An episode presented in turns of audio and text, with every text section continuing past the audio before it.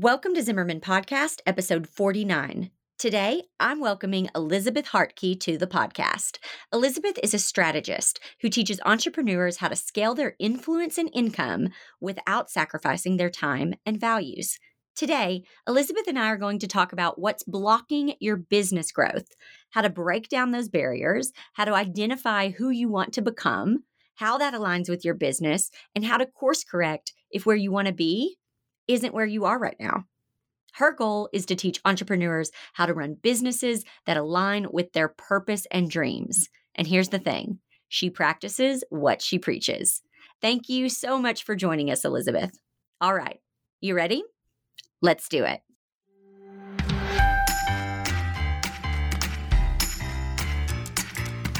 Welcome to the Zimmerman Podcast with your host, CEO, wedding professional, educator, and mom, Jessica Zimmerman. In just two years, Jessica went from facing bankruptcy to taking home a six figure salary. She turned a business saving $100,000 loan into a million dollar empire. As a creative entrepreneur, a healthy work life balance seems just as unattainable as a six figure income. But Jessica Zimmerman is here to show you it's possible. With the right tools and insider tips and some hard work, your craziest dreams can become your daily routine. If you set some boundaries and commit to healthy changes, you can create a business and a life you love. So let's make your business work for you. So, Elizabeth, thank you so much for sharing your wisdom with us today. I just cannot wait to dive in. So, for those Zimmerman podcast listeners who might not know you or what you do, can you give us like a small recap of your story, your business journey, and just what what you do now, kind of what led you here? Yes, I would be happy to. Thanks so much for having me on. I think the the biggest piece of of my journey, I, I remember having this itch for entrepreneurship when I was a kid, but it stemmed from the fact that that was what I grew up with. So I grew up in a family of small business owners and entrepreneurs, aunts, uncles, cousins, my grandparents, my parents. So it was super familiar to me. But there is this piece of growing up with that that I loved, which was the fact that my parents never missed a ball game of of mine or my siblings and they never, you know, missed a dinner at the table with us, but it came at a price because of them being in entrepreneurship if they took the time to be with our family which they did often because they had that flexibility it meant they had to make up for it later. So i have a lot of memories of you know my mom putting us to bed at whatever time we went to bed eight o'clock and then seeing the light go on in the dining room from down the hall and her sitting at the dining room table plugging away on work and I think that's what both sparked uh, an energy and an, an, excitement to get into entrepreneurship for me was that, like, I want that flexibility. But then once I got closer to it and went to college and started learning there were other options, I was like, oh, maybe it'll be just easier to get into a nine to five where I have, you know, the reliable paycheck and I can climb a corporate ladder. And within like five minutes of that, I knew that I was suffocating in a cubicle. It wasn't for me. So I wanted to do it differently. I wanted to build a business that allowed me to both be around the dining room table with my children at dinner time when I have them someday, which I now have three with my husband, but without having to pay for it later. So, my pursuit of entrepreneurship over the last 10 years has been one of evolution. There was like the phase of hustle and all the craziness that I saw my parents do. But n- now we're in a stage where we've built the passive income streams and the residual income streams. And it's something I'm really passionate about teaching other people. So, I am a business scaling strategist and I teach entrepreneurs how to scale their business in a way that allows them to be present with their families, allows them to have that freedom and that free time to be put into you know their day-to-day life the way they dreamed about it when they started entrepreneurship instead of having to perpetually live in the hustle. And it's something i feel really strongly about because it affects our next generations. These entrepreneurs are the ones that are are raising those little leaders that they're you know sitting across from at the dinner table and I want them to be able to be present while also getting paid. So that's that's my story. We live on a farm out in Wisconsin with our three little babies. I have a 4-year-old, a 3-year-old and a 1-year-old and um, we just run our own businesses from out here on the farm. You and I have similar missions in that sense of wanting to be a present mom and present for our family like our families were for us and but not wanting to have to, you know, burn the midnight oil. But I want to be really honest because I think I think there's a lot of people Elizabeth if I'm being really honest that talk about oh, this is all you do and it's great. And then you can make this money and you only can work this many hours a day and then you can travel the world and all of this stuff. And the truth is, or at least it was for me, there is a period where you do kind of have to hustle a little bit um you know at least at least that was the case for me i definitely think there's a difference between you know uh once you've once you've done that hustle right once you've burned that midnight oil you you learn oh man there's a more efficient way to do this. And you start to you know create boundaries within your business and you start to become more efficient and all of those things. But it's it's sometimes it's a learned process. And i think sometimes us you know as entrepreneurs we can be kind of stubborn and hard-headed and sure you can tell me that works all you want to but i'm going to do it my way. And i think sometimes we have to learn that the hard way don't you think I absolutely agree with you. And something I want to point out and kind of piggyback on what you're saying is it's true. There has to be this period of kind of paying your dues. Like you got to do your do the work. That's like the cover charge. You know, you're getting in the door. You're not going to just magically right out of the get go get it right and build all these multiple income streams and just be rolling in the dough right when you leave your full time job to, to pursue entrepreneurship. But at the same time, the major mistake I see people making in entrepreneurship and something that you know I think is so detrimental so many people want to get into entrepreneurship because of this vision of something greater right? Like they have a mission they they want to serve people they they're passionate about something they want to bring that to life there's no doubt about that. The right the ones that are doing it right have that it's not just about the money. But they think that in getting into entrepreneurship and picturing this vision for their life like maybe it's more freedom of time maybe it is traveling the world maybe it's all those things that you just described they think the formula is hustle and hard work plus time eventually equals freedom. And that is one of the biggest lies of entrepreneurship that I've ever personally experienced. If you are not strategic and intentional in how you build your business and you do not set goals and build a business model and and revenue streams that support that vision for freedom or whatever uh, put you know insert your vision here you will not get there. Time is is a thief. It is not going to support you in the process just if you if you nose down and grind. I know so many people including my parents who are still, you know, could be retired but are still hustling because of how they've built their businesses, uh, where it has been year after year, decade after decade of nose down grinding and it's the same thing every single year because they haven't built in the the business model and the intentionality into the business to ensure that that vision is ultimately reached. And exactly what you said could happen happens which is pay your dues and you will get that. You got to pay your dues and but you got to do it intentionally you got to do it strategically.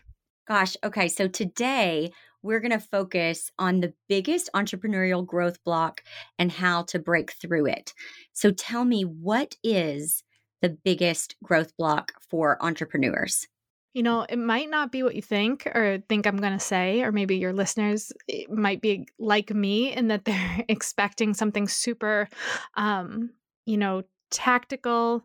This is tactical, actually. This is action oriented, but it might not be exactly what you picture. So I could talk all day about building the proper income streams and the right business model and all those things I just mentioned. But without this fundamental piece, it can never happen. So as entrepreneurs, most of us are really good at being dreamers, like casting that vision, having that image of how we want our lives to play out and where we want to ultimately go and what we want our businesses to look like.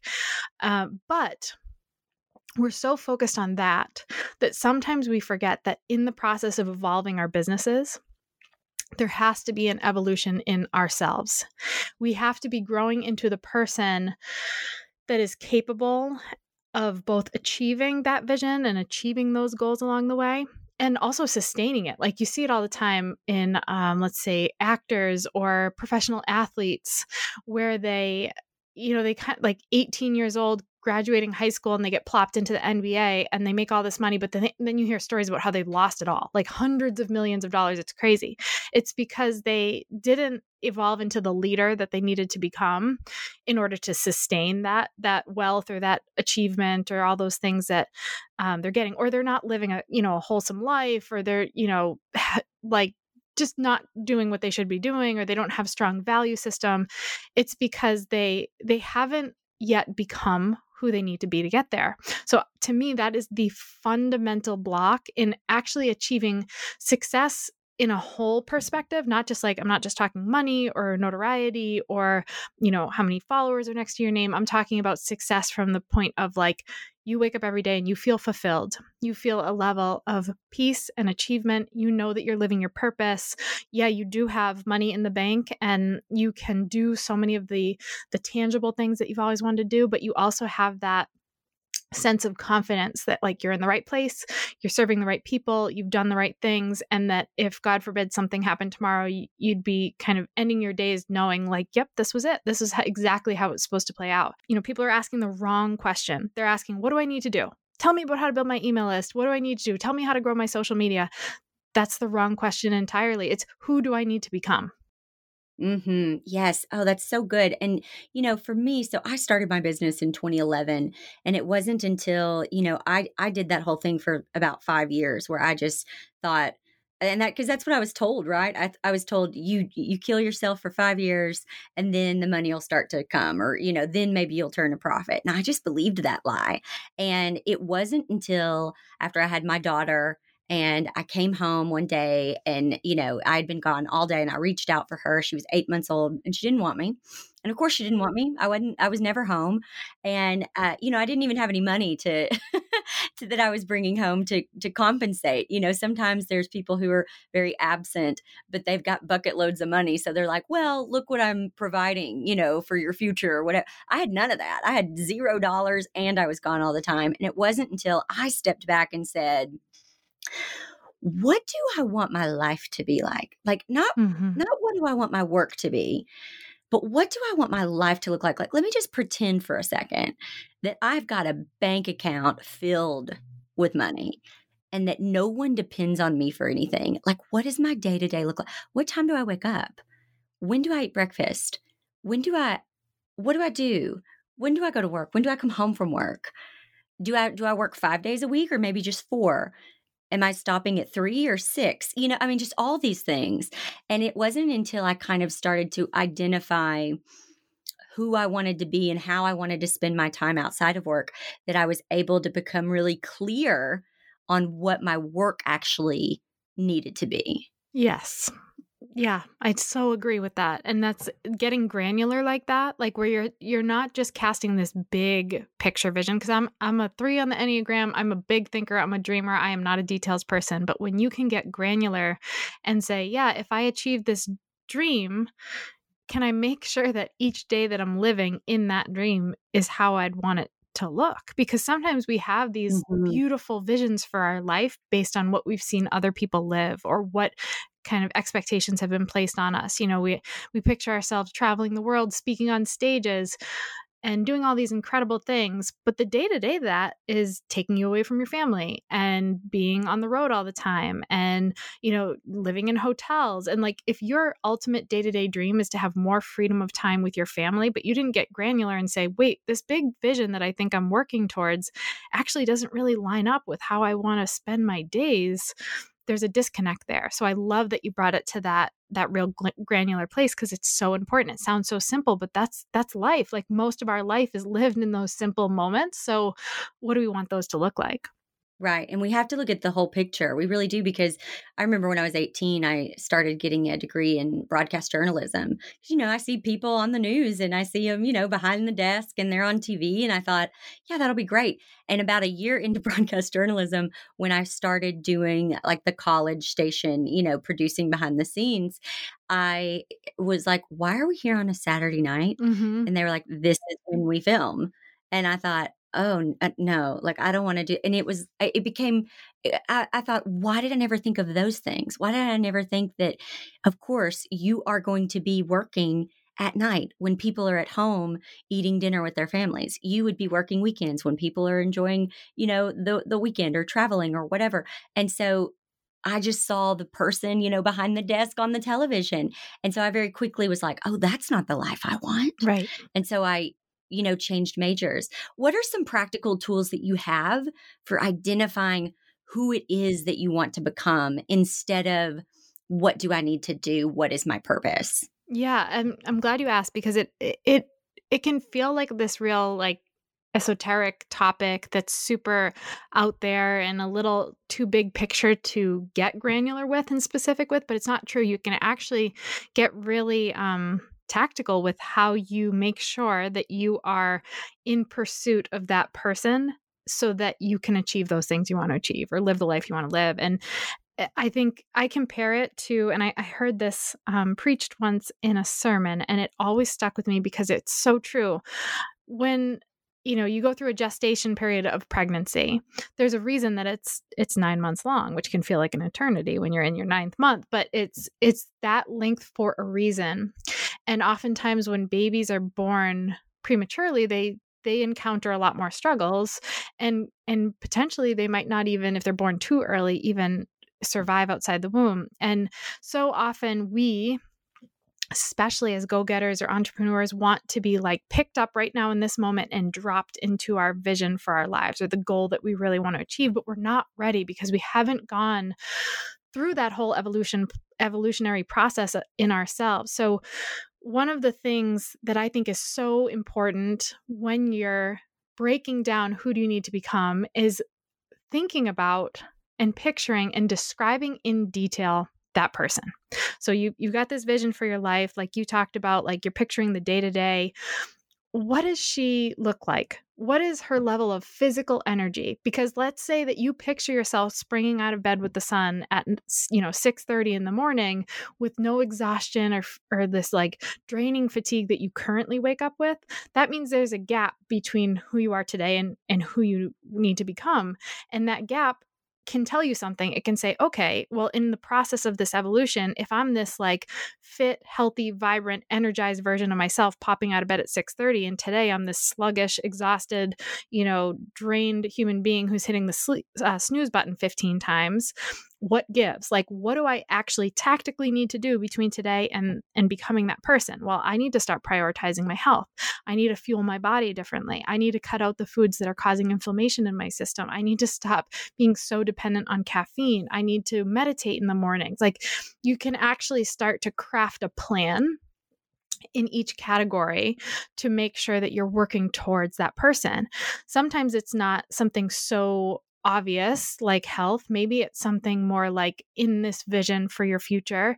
You see yourself speaking on those stages and you're super empowered by the thought of it but today you know you don't have those skill sets yet or when you speak you feel like you're going to crawl out of your skin and die because it's terrifying to you and you haven't developed that yet. So you can actually start to develop the skills that you need to get there um, or even the confidence like a big piece of that growth process so often for so many people is confidence. If they had this unwavering belief in themselves and in what they're what they're doing and who they're becoming, now all of a sudden things start to fall into place because they're not questioning their every move they're not worrying about other people's opinions they're not changing and pivoting based on you know what the rest of the world is doing they have their blinders on they know who they are they know where they're going and they they believe in themselves so actually looking at that person in that vision in the future break her down like describe her in enormous amounts of detail from the actual physical person that you see in that vision to how she thinks like the lens through which she views the world how does she operate and and then look at the gap and say all right what do i have to fill this gap with to make sure that i'm growing into that person? Because there's a reason you're not yet at that vision and it's if you were the if you were the person that you needed to be, you would be more likely to be at that vision. But you're not there today because you're not yet her. You're not ready for it. So let's get ready for it. Elizabeth, you and I were meant to be uh, business best friends. I feel like oh because, gosh, I love it. Um, you are so, like I am like yes, yes, yes. You are speaking my language. I completely am feeling everything that you're saying. And what I loved about what you just said is you said you have to break down who that person is. And I just want to take a moment and look at the word breakdown because honestly, that kind of is what this process is like. This process of of finding your purpose, it is not for uh, the weak. It is uh, it is something that is hard work, and it is uh, you do kind of even, you know, emotionally, spiritually, physically go through a bit of a breakdown, mm-hmm. I believe, or at least I did in order to get that um in order to find that purpose i believe that those dreams that we have those visions i i struggled with this for a minute where i was like gosh why do i why do I have such big dreams? Like, why can't I just be content? Why can't I just be grateful for what I have? Why do I continue to want this or to wish for this or to strive for this?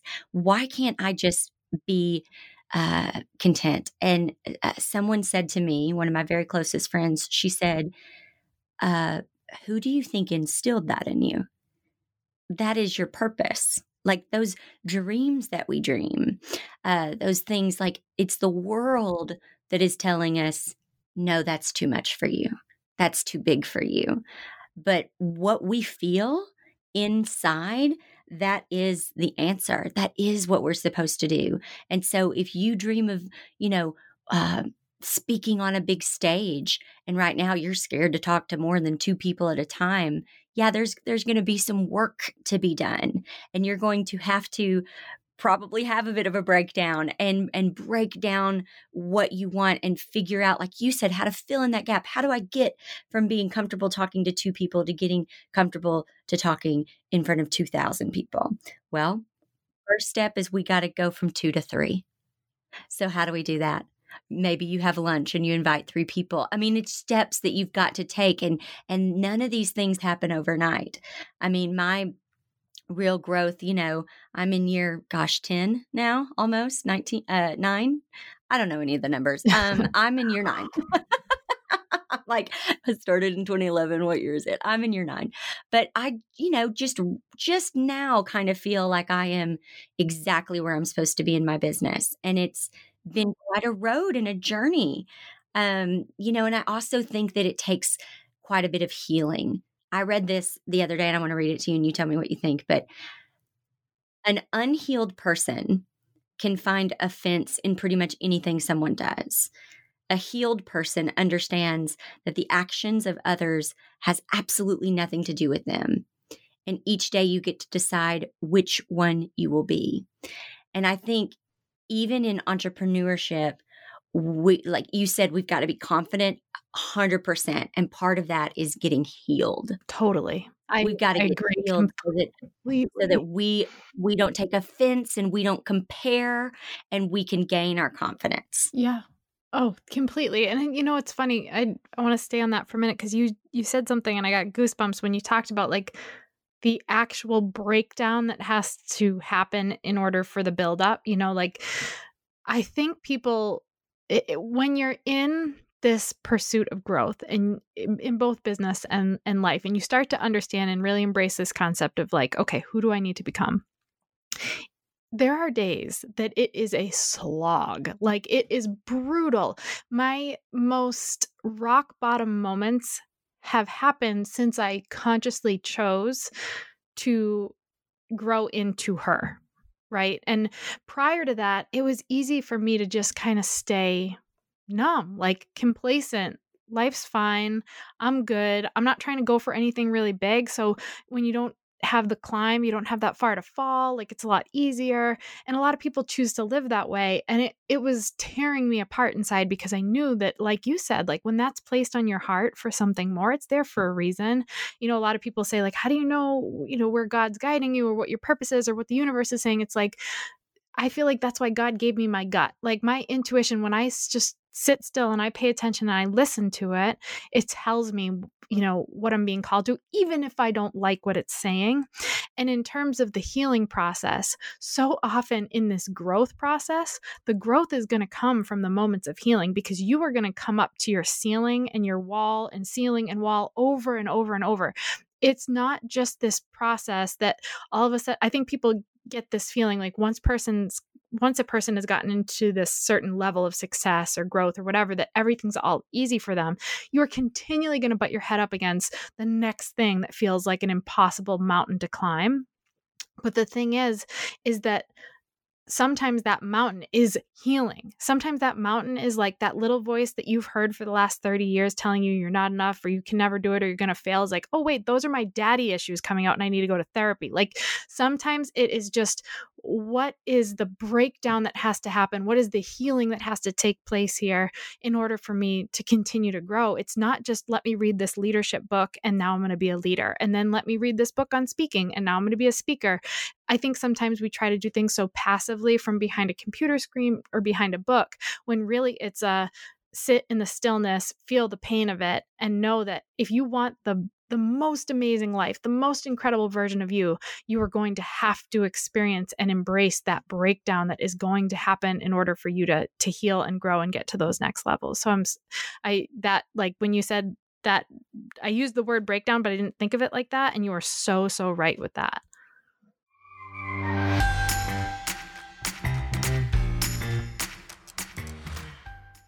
If you want to build a great business or live a good life, you've got to plan for it. Every year, I take a whole month to reevaluate the past 12 months and figure out what worked, what didn't, and how I can create a life I love for the following year. I teach you my exact planning process in my program, Know Your Numbers, annual planning for your best year. If you want a free training to get some tips on planning your best year yet, go to zimmermanpodcast.com slash know your numbers. That's zimmermanpodcast.com slash know your numbers.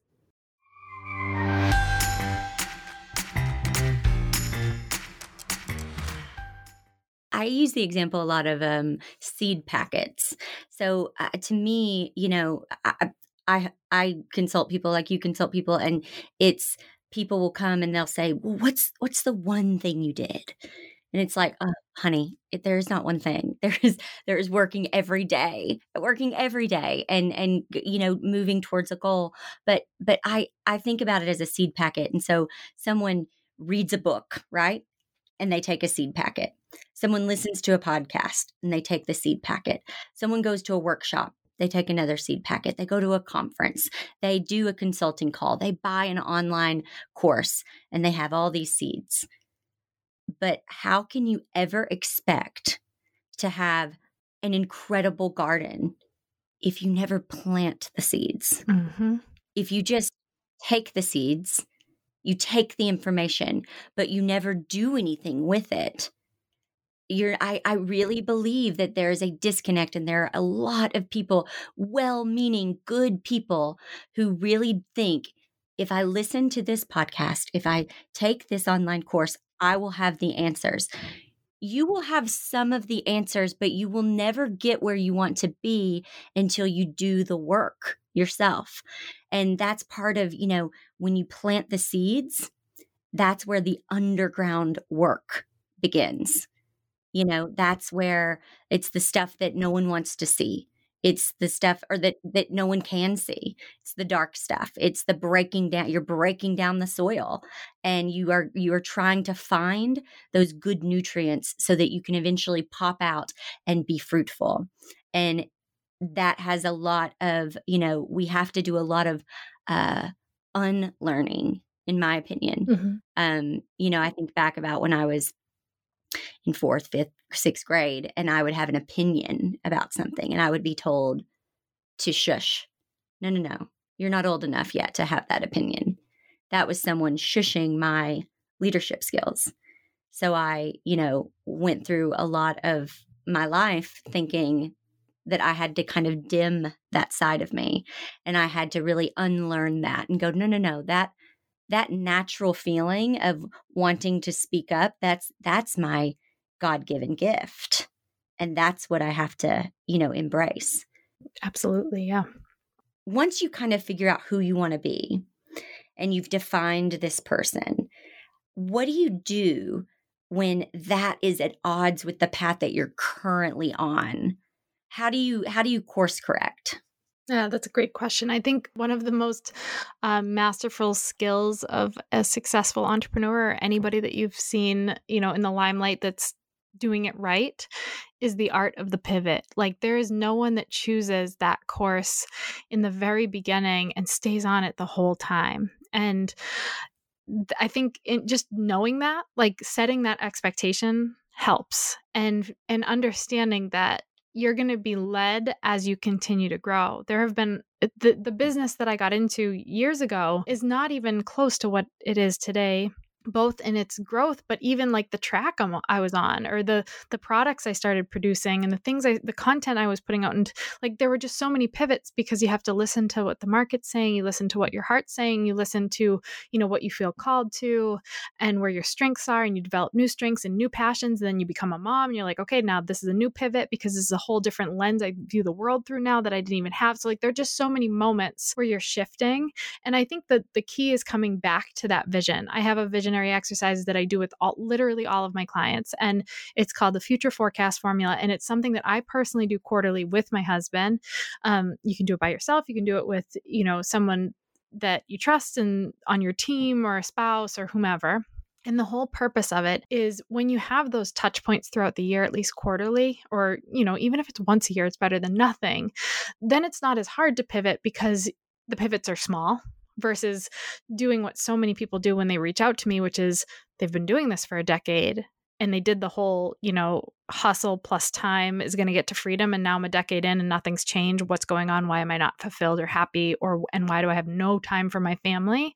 And their pivot's going to be a lot bigger cuz now it's like, okay, you had this brick and mortar and now we got to shift this whole business online to build a business model that's going to give you that freedom. It's a little bit tougher but totally doable. Um, whereas if you're saying I'm going to come back to this vision every couple months and make sure that it's one still the vision that I want, two still in alignment with my my the goals that I'm setting. Like a lot of times we'll have have a vision, but then we set goals that aren't actually the stepping stones to get to that vision. Like it actually leads us off course. So making sure the goals are in alignment with the vision that are in alignment with your values and and how you want your life to look and all of that. And then really having someone to hold you uh, accountable or support you in that process. Eh, having the courage to connect with a mentor or hire a coach or have someone that can say, hey, you know, you said you wanted this. Do you still want this? Because the way you're going and what you're currently doing isn't actually going to get you there, which is very hard to see when you're the path is overgrown, right? Like you're creating this path. So when it's overgrown, you can't always see where you're going. And you kind of need that guide to be a little bit of a compass for you and say, hey, I think it's time to course correct. So coming back to the visionary exercise every so often, keeping a pulse on, on your path and where you're going is important. Having that expectation that pivoting is part of it. Like I tell people all the time, launch the thing, like create the opt in, develop the course, do the talk, and then see how it feels. You might create this whole thing and and do something and be like, "Oh god, this sucks. Like I hate this. I hate creating online courses or I don't even like speaking on stage or why did I make this podcast? It's such a drain of my energy." Whatever the thing is and say, "Okay, great. That frustration or that struggle is actually just as valuable as doing the right thing because it's teaching you what's not working for you. So, also being willing to do the wrong thing so that you can learn and, and grow from that and make those shifts as you go. Yeah, I think that, man, you cannot get clarity without experience. Yeah. So I mean, you can either I tell I say this all the time. You can wonder, wonder. My my husband is a thinker more than a doer, and he wonders a lot. I, I mean, I can't tell you how many times a day I hear him go, "I wonder." you know, it's just always. And um, and I will often say, "Well, why don't you just try it?"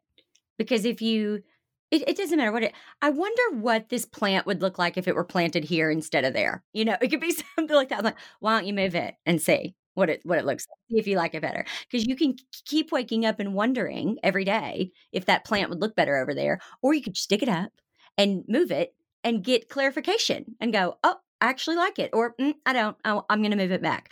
Either way, you're going to get clarification, and so experience is so so important. So I love I love that you said that.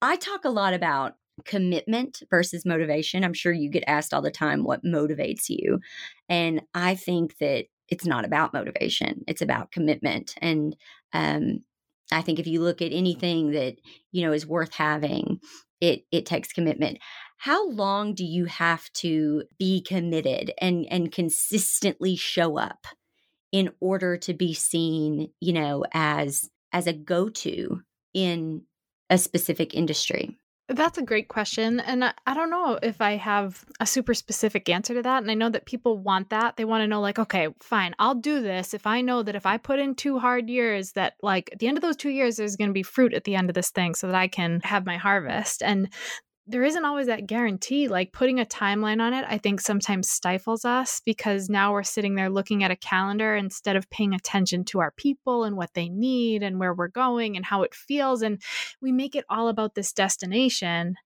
versus like the journey you know we we cast this vision and we forget that that vision might be 10 years away but how many incredible celebrations and wins are there going to be in that decade of us pursuing that greatness like so many more than we can even put on a vision board like more memories that we create more lessons we've learned people that we didn't expect to meet experiences we're going to have. So i i don't think i can put um a time on it and i like you am so not a details numbers person so to even like remember my own journey i can't like it's in in specific. But what i would say is that commitment that you talk about is everything. It's everything for you and that confidence that you need to develop because the reality is is that you are going to have to stay the course before you have the evidence that it is going to be fruitful what you're doing typically. So that means you got to be a little crazy. Like that's where the faith comes in of I'm going all in on this. I believe in it. I believe in myself. I'm going to make it happen. I can't answer the question exactly when it's going to happen, but I know that if I truly put my all into it, not the like I've been kind of showing up for a couple years, but like I've gone all in on this thing at least mentally committing to it, that it will yield something positive for my life and in my pursuit of my dreams and my vision. And it also, that's what makes you into the authority figure because people watch you and they see that you're not wavering. Like when you're one foot in, one foot out, how can someone respect that? Why would anyone want to join you on the journey? Why would anyone want to pay you money to guide them when you don't even know if you want to like you kind of give up when times get hard or or when life becomes inconvenient or when stresses come your way, you're like, well, well right now this is just the season I'm in. I'm going to I'm going to kind of back out a little bit. That commitment creates that authority and creates that leadership principle of like I don't give up. I never quit. I might pivot. I might quit on a concept, but I'm not quitting on my dream. I'm not quitting on my pursuit of becoming that person. People respect that. Like you, can't look away from that. When you see these people that you just admire their work ethic and and how they've gone all in, it's it's a big part of why so many marriages are failing because of that lack of commitment. It's like I, you know, things are getting hard and it's becoming inconvenient, so I'm going to shift gears and I'm going to give up on what I said I really wanted in the first place because it's not easy. It's like, no, you committed to this. And and it's a choice to show up for it every single day, even when it's so dark and so ugly and so, you know, you feel so defeated and you're t- completely drained both physically and emotionally. That's business too, you know, but when you go all in and you just believe and you develop that confidence and you work that muscle, um, that's when people start to see you in your space and say, hey, she's still here. She's still showing up. She's starting to develop some pretty prolific content that's adding value to my day and making a difference in solving my problems. I believe in her. And that's where the momentum really starts to build. I'm with you. I don't think it's a, I don't wake up with motivation. Like there are days I'm so tired and one of the kids is sick and the other one's like totally thrown a wrench in the plans because they've asked me to go play with them and I can't say no and it's like I had this whole day planned out of content but you you just shift gears you you stay the course you stay committed and and you know that even through those tough times or the inconvenient times you're going to you're going to find a way to keep showing up because you believe in your soul with all your heart what you're doing and what you're pursuing that mission that you have. I just want to like stand up and like give you a standing ovation because everything you just said, like, yes, a thousand times yes and and like uh, because i think there's nothing worse and i think you know we've all we've all experienced you know maybe um following someone who it's like they don't even trust themselves right it's like they they make a decision and they go back on the mm-hmm. decision or they you know they're gonna they're gonna show up live every tuesday and then they do it one tuesday and then you never see them again on a tuesday and you're just like what i mean what and i think that so much of that stems from what you said about about the confidence. You've got to have the confidence before you can be fully, you know, good with your decision and back yourself up because in entrepreneurship no one else is going to do that. Right. You've got to be good with doing that yourself. And that, you know, goes back to healing yourself and all of that. And the thing about commitment, I loved your analogy about marriage because it's so true. I read a book called The Beautiful No by Sheri Salata, and I had the wonderful pleasure of getting to interview her on this podcast. But one of the things she said in her book, and when I read it, I thought, oh my gosh, that was like the simplest statement, but nothing has ever been more true. She said something to the effect of she had been trying her whole life to get fit or to lose weight or to you know learn to eat right what exercise is she going to be you know enjoy or whatever and she always kind of tried these totally new things tried them for a couple months and then you know faded back into her old ways and she said when i finally kind of sat down and looked at it and i looked at all the people i kind of admired you know in a physical way none of these people were doing these radical diets or radical, you know, exercise routines. They all were just doing simple, everyday commitments. Maybe they weren't going on a 20 mile bike ride. Maybe they were just going on a walk every day. Maybe they were choosing to have oatmeal for breakfast five breakfasts out of the week eh, rather than, you know, bacon and eggs. And I don't know, it was just these simple kind of everyday little commitments that added up to this end result that that we want. And i think it's the same with entrepreneurship and with business. It's it's those little everyday commitments and decisions that eventually are going to give you the outcome you want Exactly. And that's something that I feel like needs to be highlighted is the fact uh, what you said like oh they decide to go live every Tuesday and then they peter out and they quit. It's like they're basing the success of their commitment on the metrics in the day to day, which is like asking for a reason to quit. You know, if every post I put up or every blog or every podcast in the beginning, eh, all these different things, if I based it on how many likes I got, how many downloads I got, how many people were commenting, I would have quit a thousand times because it's like, oh, those are the wrong metrics though. You're basing your that's like people that work out for a week and then they look at the scale and they're like, see, it doesn't work for me.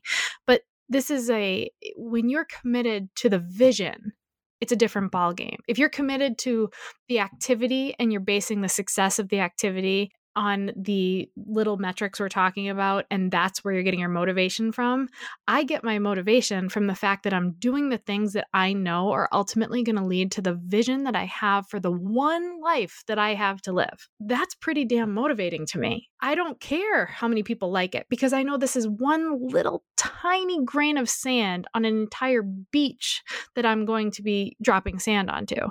So I, can do it a billion times and not, you know, yeah, sometimes it, it stinks when you have a, a goal you set for something and you fall short in, in those metrics. But are you doing it for that goal or are you doing it for the bigger vision? The goal is just a stepping stone to get to the big picture of where you ultimately want to be. So um, that's just so huge. Like people sink their hope and their motivation into the wrong things. It's the long term commitment, it's the long play. And it doesn't mean it has to take forever.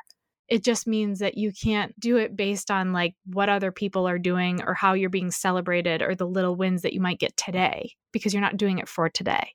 It's so true. It's so so true.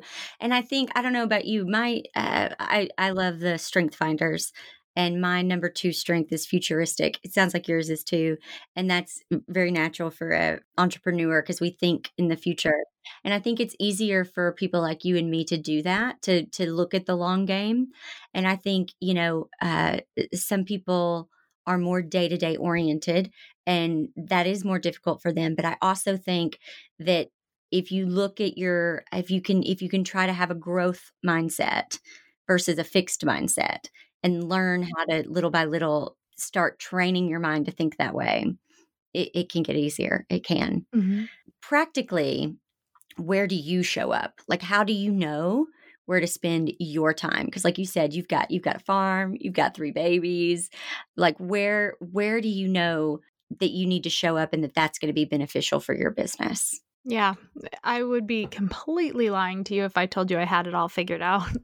um, my kids are young enough that I'm still, in my opinion, in this like early stages of learning, balancing, mo- you know, motherhood, I have two businesses. You know, I'm the sole provider for our family. We bought this 12 acre farm, and newsflash, I can't even keep like an air plant alive. And now I have this big organic garden. I have no freaking clue what I'm doing with any of that. Like, there are just so many things. We also, uh, I don't know when this will air, but we decided that we're buying a dog and six chickens and they're all coming in the same week. Like, we're, we just love to just try new adventures, which means there's a lot to juggle outside of the businesses that I run. So for me, the, the saving grace, aside from having a stellar team that fills in my major gaps, which are like I really struggle with organization and I'm not a detail oriented person. I'm very much a big, big picture thinker and a visionary. So I have a team that helps me take my big ideas and ground them in reality and create a project plan to get to them and break those down into okay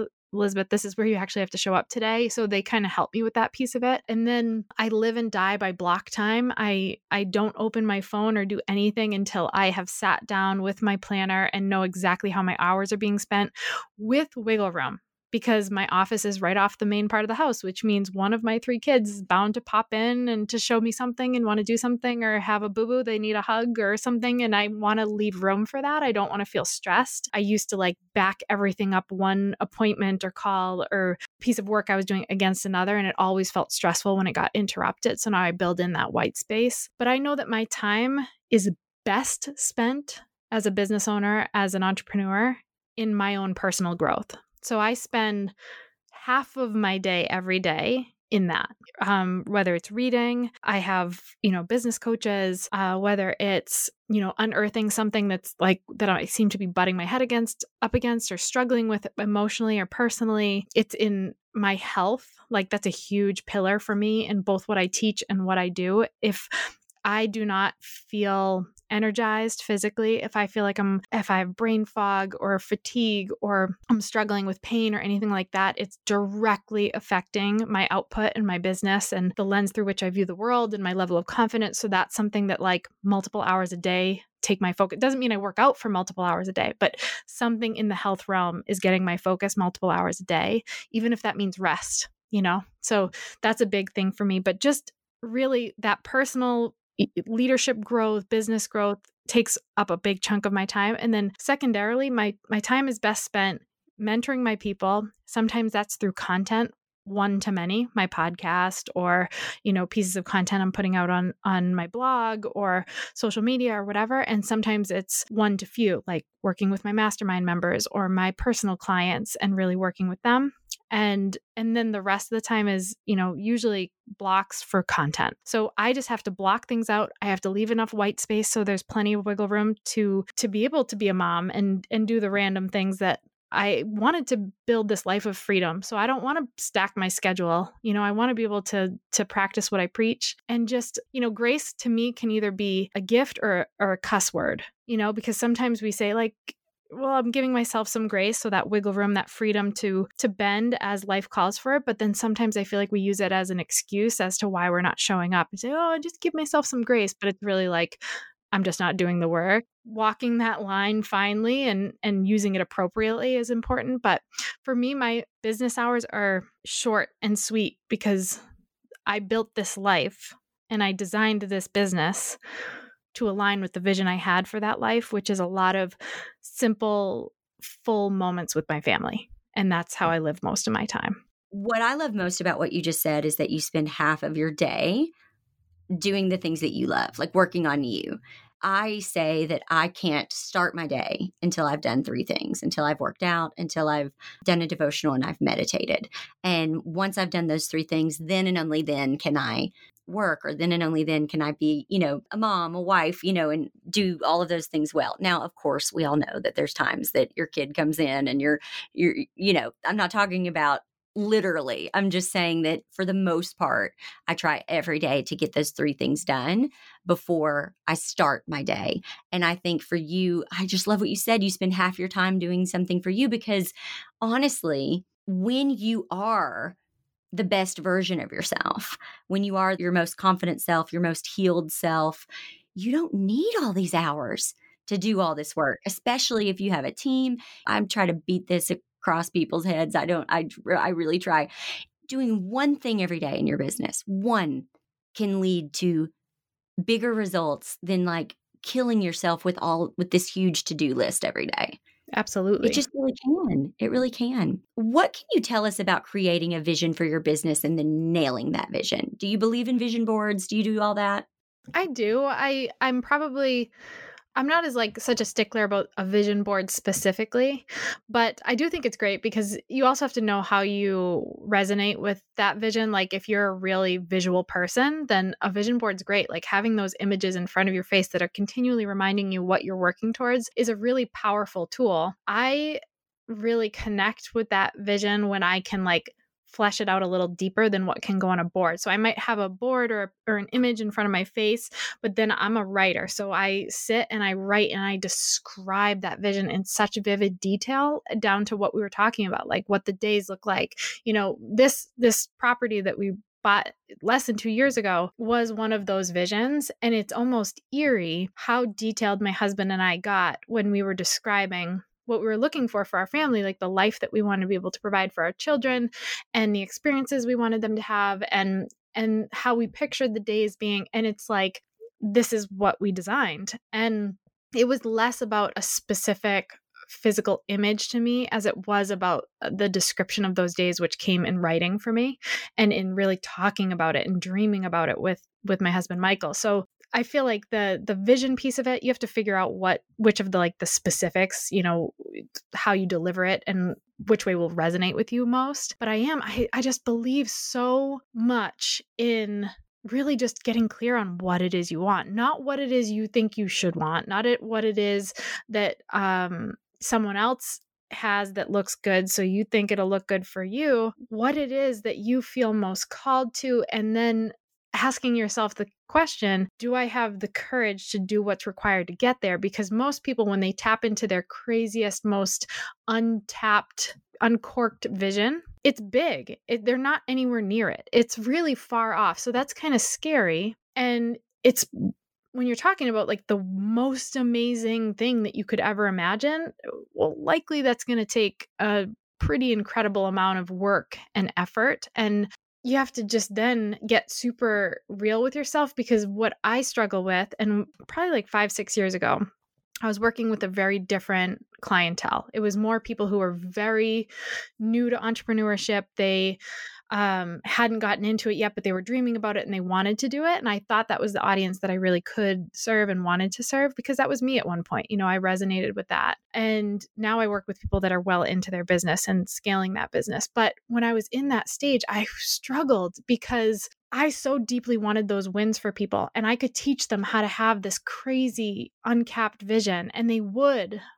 But I never got them to get real enough you know i never thought to have them ask themselves now do i have the courage and do i have the the discipline to do what's required to get there? And what ended up happening was because we weren't asking that question and because they were just so focused on this vision it ended up being this devastating thing for so many people because now all of a sudden they know what they want. Like they'd gone numb for so long and they didn't even allow themselves to dream. But now I taught them how to dream, but they weren't willing to do the work to get there. So it just led to pain. You know, like this massive amount of disappointment, like, oh, time's not just going to get me to that vision. You know, a little bit more work's not going to get me to that vision. So I wanted to shift gears, talk about a pivot, and start working with people who had that discipline, who had that courage to do what was required, even if it meant, you know, the healing process and all those things we talked about today. Yeah, I, I could not believe in the power of vision anymore as long as you're willing to back it up with what's required to get there.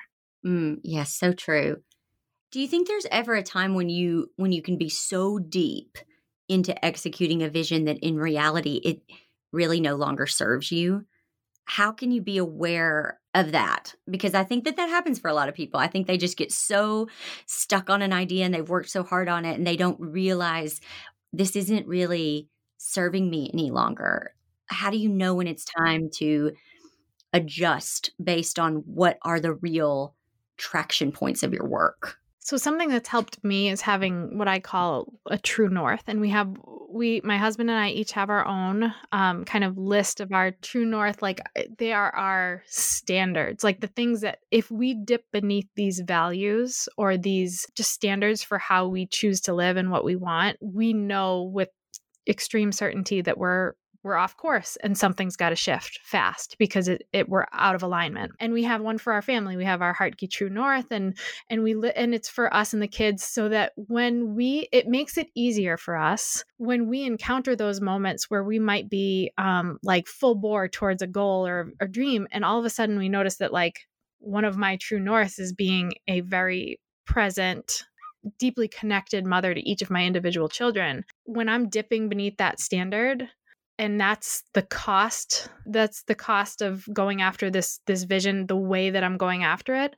I know that it's not serving me in the ways way it should. It doesn't mean i can't go after it anymore but i might have to like rework how i'm doing it meaning maybe not as many hours are spent towards it or my face is in my phone a little bit too much or what you know whatever it might be that's taking me away from that true north. Because when you are super hyper clear on what your values are and what those standards are and you're like I don't dip beneath these and when I do I know I'm off so that's how I know I fix it. That has been that's been the only way cuz I get so into stuff. Like I become so fiercely passionate especially when it's in tune with my mission and and the people that I'm seeking to serve that it's really easy for me to get lost in that and and not even really notice where I'm falling short in the other areas. But when you've got these things literally painted on a canvas in your home and in front of your face every single day, it's hard to forget. So like that that's been my way of not doing that.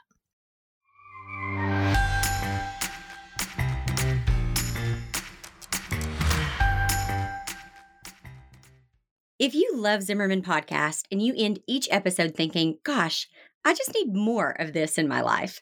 Boy, have I got the thing for you. I just got back from recording the audiobook for Sleeping with a Stranger, and something about recording the book out loud made me both excited and terrified.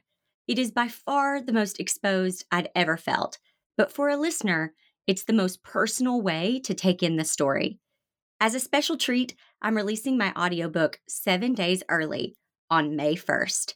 And if you buy the audiobook in the month of May and email your receipt to Kellie at jessicazimmerman.com, that's K E L L I E at jessicazimmerman.com, you will be given a backstage pass to an online Sleeping with a Stranger special event with me and special guest Brian Zimmerman. He's kind of the leading man in the story. So set a reminder for May 1st and buy the audiobook and email us your receipt to claim your backstage pass. Go to sleepingwithastranger.com to snag the audiobook on May 1st.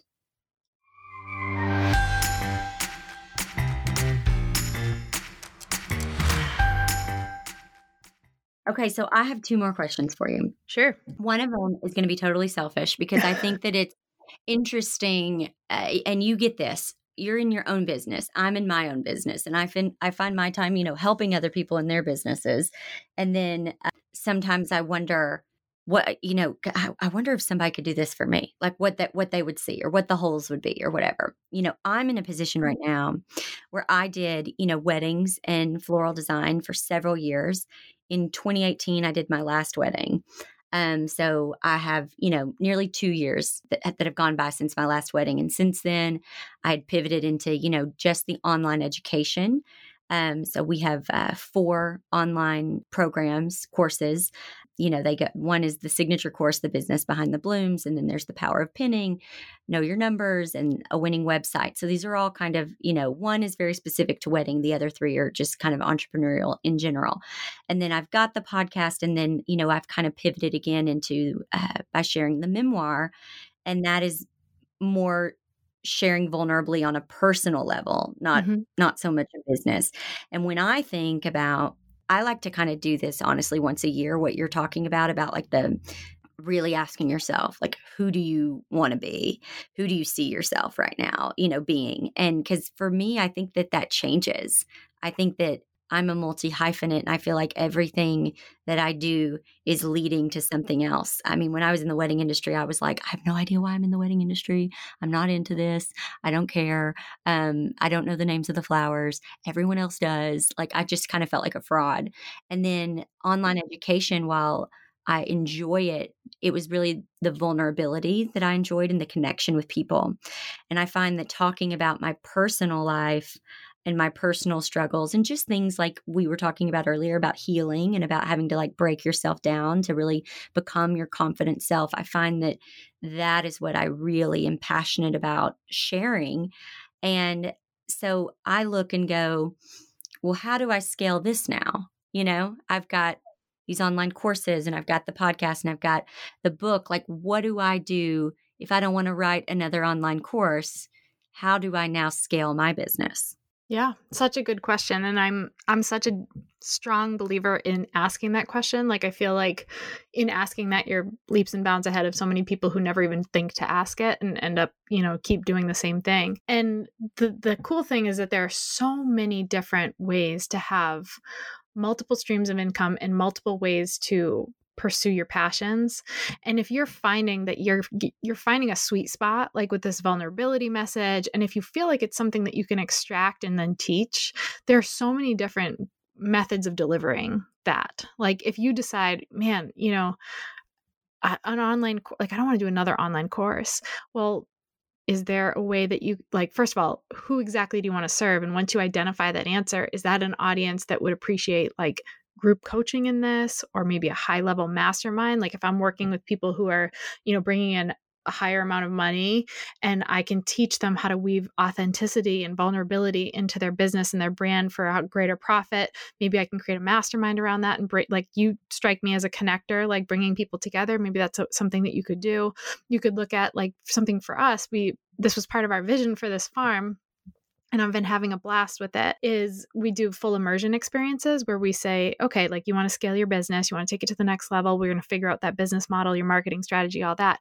Come out to the farm for a weekend and we do like a really high level just, you know, us and that that business owner, those business partners and flesh it out. So like there's just so many ways that you can bundle your knowledge and extract that knowledge and deliver it to your people. And the the key is you want to find ways to do it that are either high enough price point, like a mastermind, for example, that it's worth you know, it's one to many, like it's versus one on one, where it's not a very scalable business model, where it doesn't require a ton of your time, but it's a it's a ton of value to somebody, so they pay a high price point for it. So that's a really great scalable process same with like group coaching versus like getting at you know you don't want to be in the one-on-one space for everything or like really high ticket stuff like the the full immersion type things or retreats or things in person.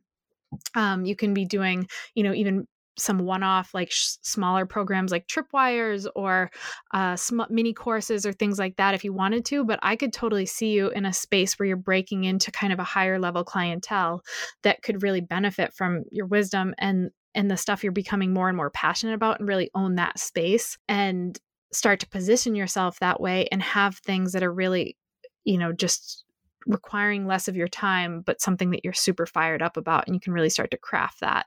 Oh that's good advice. Thank you. That is so good. I think that it's also just so important. I think sometimes people think that you know if they're supposed to be an expert they can't ask the question and i just want to always whenever I'm with someone else who is, you know, wise and just listening to you, you have so much wisdom. I'm just like, no, I am always going to ask the question. I always want to ask it. That's how we learn.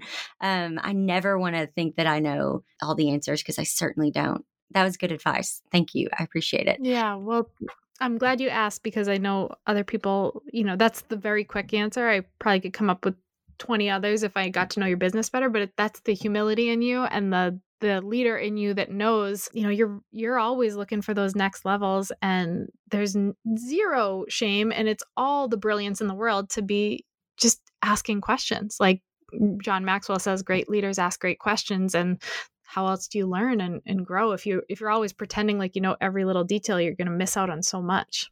Ah so true so true. Okay, I could talk to you all day, but I know you've got three little Ditto. and you need to uh-huh. you need to go. So I've got my last question, my final question. This is always fun for me.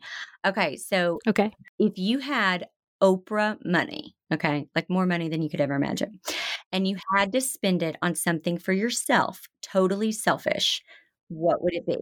Okay, the first uh, the first you said spend it on and my mind immediately went to like my whole family, extended, mom, dad, everything. But then when you said self, my mind immediately went to uh, a beach home.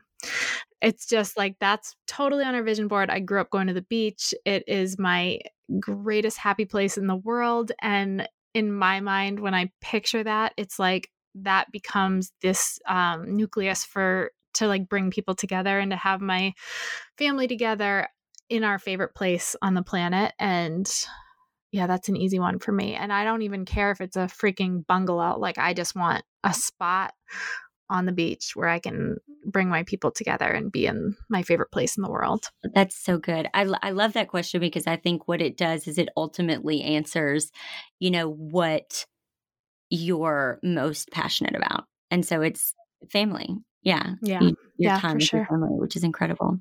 Thank you so much. This has been incredible. I have loved, loved, loved every minute of talking with you. How can our listeners find you?